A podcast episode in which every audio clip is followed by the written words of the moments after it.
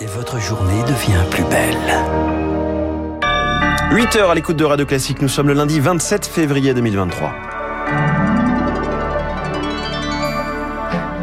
La matinale de Radio Classique avec François Geffrier. La France en état d'alerte face au manque de pluie, une sécheresse hivernale exceptionnelle qui ne présage rien de bon pour les prochains mois. Le gouvernement appelle à l'anticipation pour économiser l'eau et les retenues d'eau, les fameuses bassines sont à nouveau évoquées.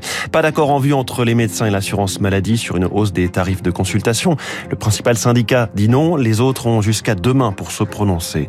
Emmanuel Macron va dévoiler sa stratégie africaine pour son deuxième quinquennat, un cap très attendu. Après ce journal, 8h10, la réforme des retraites change de chambre. Fini le bruit et la fureur de l'Assemblée, place au sérieux et aux exigences du Sénat.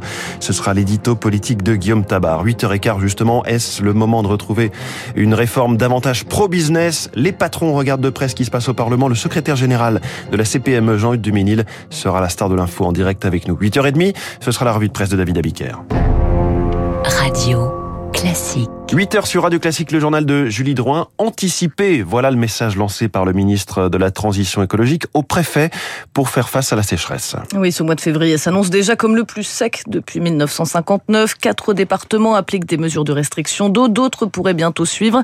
Et parmi les pistes évoquées pour aider le secteur agricole, on reparle des bassines, ces retenues qui permettent de stocker l'eau puisée dans les nappes phréatiques.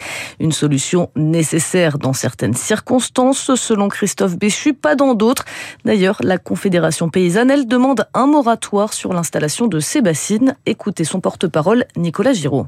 On ne peut pas faire une politique de l'eau uniquement basée sur le stockage. Il faut se donner les moyens que le sol soit plus perméable, que l'eau s'infiltre plus facilement pour aller dans les nappes. Ça, ça passe par de plus petites parcelles avec plus de haies, plus d'agroforesterie, plus de diversification de nos cultures. Ensuite, il va falloir se mettre d'accord sur euh, qu'est-ce qu'on veut irriguer avec cette eau disponible. Est-ce qu'on doit continuer à irriguer massivement des céréales qui, pour une bonne partie, partent à l'export? Ou est-ce qu'on n'a pas davantage raison d'irriguer une culture de fruits et légumes qu'on a massivement délaissée et qui est aujourd'hui importée à 50% en France? Et le, le, gouvernement présentera son plan sobriété sur l'eau en mars. Sont envisagées la réutilisation des eaux usées, mais aussi le développement de cultures moins demandeuses en eau.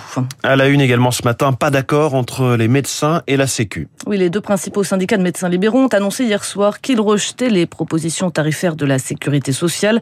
Les autres ont jusqu'à demain soir pour se prononcer. Éric Cuage, bonjour. Bonjour Julie, bonjour à tous. Le projet soutenu par le gouvernement risque donc de ne pas aboutir. Oui, car MG France, qui représente les médecins généralistes et l'Union Avenir Spé le bloc, les spécialistes pèsent chacun un tiers de la profession. Leurs voix vont donc peser lourd dans la balance.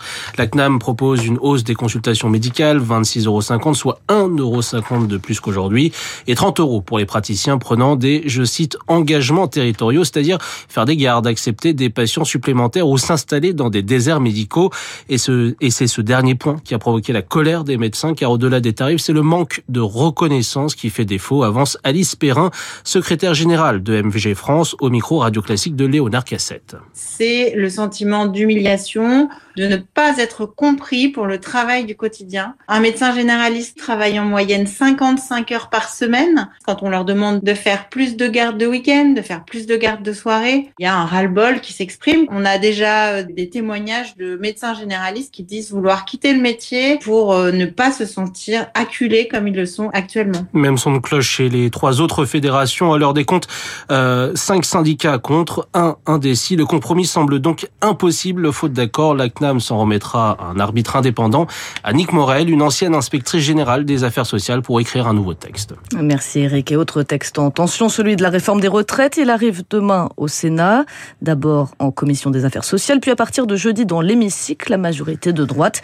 Et les républicains comptent bien faire monter les enchères face au gouvernement. Fin des débats le 12 mars. Emmanuel Macron est lui attendu sur sa politique africaine ce lundi. Le chef de l'État va détailler depuis l'Élysée la stratégie diplomatique et militaire de la France en Afrique avant une tournée dans quatre pays d'Afrique centrale à partir de mercredi. Bonjour Alain Antil. Bonjour. Vous êtes chercheur spécialiste du Sahel, directeur du Centre Afrique subsaharienne de l'Institut français des relations internationales. Emmanuel Macron qui présente aujourd'hui sa vision du partenariat avec les pays africains pour ce second euh, quinquennat, stratégie française très attendue, notamment des militaires qui sont en place euh, sur le continent.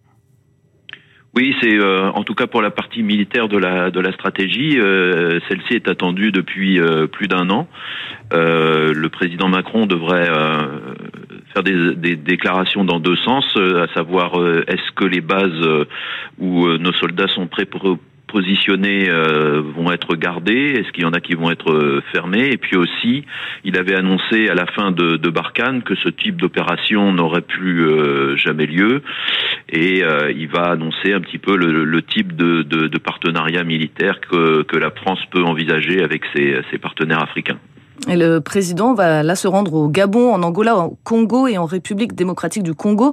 À l'heure où les relations avec l'Afrique de l'Ouest deviennent compliquées, pourquoi choisir euh, donc ces pays d'Afrique centrale hein? C'est parce qu'il a, il a beaucoup moins voyagé en Afrique centrale qu'en Afrique de l'Ouest euh, depuis son sa première élection.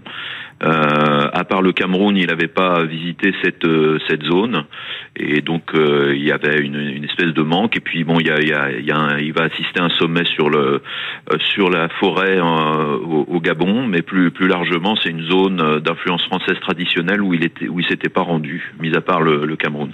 Et justement, la, zone d'influence française, c'est plutôt l'Afrique de l'Ouest. On voit que la Russie creuse son trou dans cette partie du continent. Euh, on pense au Burkina Faso dernièrement. Est-ce que le continent africain redevient un terrain d'affrontement pour les grandes puissances? Ah oui, tout à fait. Euh, la Russie euh, est revenue euh, en Afrique après une, une longue euh, éclipse euh, suite à la chute de, de l'URSS. Mais là, le, le, la Chine est là depuis une, vingtaine d'années. C'est le premier partenaire commercial du, du, du, du, continent. Et la Russie est très agressive, notamment dans les, dans les, dans les pays francophones. Wagner est présent notamment en République centrafricaine et au, et au Mali. Et la Russie fait de, la propagande anti-française dans, beaucoup de pays francophones. Et à chaque fois, c'est la question d'abord sécuritaire et militaire qui est, qui est en jeu, ou bien est-ce que tout est à relier à chaque fois aussi à l'économie?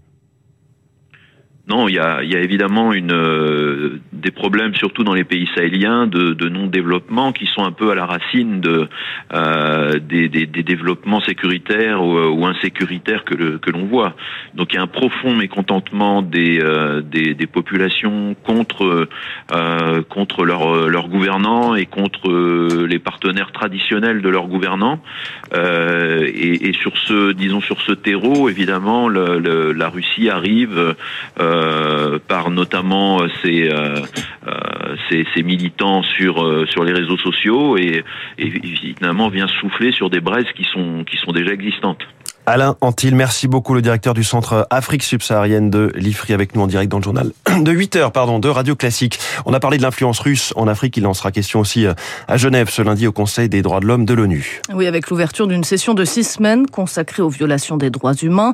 Il y sera question donc de la situation en Éthiopie, en Iran, en Syrie, au Nicaragua et bien sûr en Ukraine, Chloé Juel. Oui, Moscou sera au cœur des discussions avec la présence très controversée du vice-ministre russe des Affaires étrangères, Sergei Ryabkov. Il devrait prendre la parole dans trois jours, jeudi. Alors les diplomates quitteront-ils la salle comme les y invitent les ONG C'est ce qu'il s'était passé l'année dernière au moment de l'intervention en visioconférence de Sergei Lavrov, le ministre russe des Affaires étrangères. Le ton sera donné dans quelques heures par le secrétaire général de l'ONU. Antonio Guterres doit prononcer un discours très attendu sur la guerre en Ukraine. Il y a également cette question qui devra être réglée, renouvelée ou non le mandat du rapporteur sur la situation des droits humains en Russie. Et la tension sera enfin vive dans six semaines. À la toute fin de cette session, il s'agira de voter la poursuite des travaux des enquêteurs sur l'Ukraine. Le 20 mars, leur premier rapport sera publié. On sait que les mots seront forts. En septembre déjà, il parlait de crimes de guerre. Et la justice ukrainienne recense, elle, de son côté, déjà plus de 71 000 crimes de guerre potentiels. Une conférence de donateurs, enfin, pour l'ONU se tient également à Genève aujourd'hui. Objectif, tenter de lever plus de 4 milliards de dollars pour le Yémen et aider ainsi 17 millions de personnes confrontées à l'une des plus graves crises humanitaires. Merci, c'était le journal de 8 heures de Radio Classique signé ce matin Julie Drouin. On vous retrouve tout à l'heure à 9 heures. Il est 8h10. Dans un instant, l'édito politique de Guillaume Tabar. La droite du Sénat reprend la main sur la droite droite de l'Assemblée et le gouvernement doit toujours jongler entre les deux. Puis cette question, au bout du compte, la réforme des retraites sera-t-elle bonne pour les entreprises?